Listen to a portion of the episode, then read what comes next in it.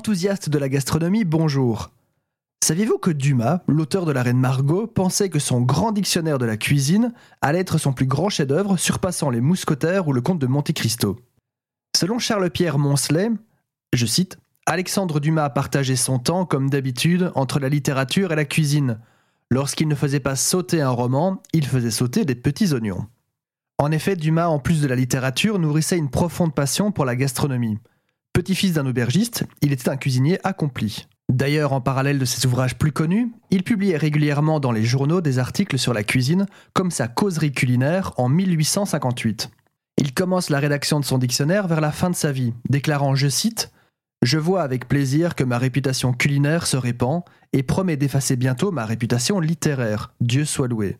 Je pourrais donc me vouer à un état honorable et léguer à mes enfants, au lieu de livres dont ils n'hériteraient que pour 15 ou 20 ans, des casseroles et des marmites dont ils hériteront pour l'éternité. Alors, cette œuvre culinaire est un recueil de plus de 3000 recettes triées par ordre alphabétique, d'où son nom, de grand dictionnaire de la cuisine. On y trouve une pléthore de recettes classiques et d'autres inventées par l'auteur, comme les œufs à la béchamel, le potage de caille aux racines ou encore les boudins à la Richelieu.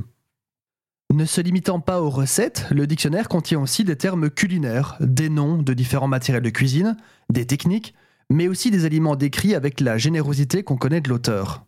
Ne se limitant pas qu'à une simple compilation de recettes, Dumas y ajoute aussi quelques anecdotes par-ci par-là.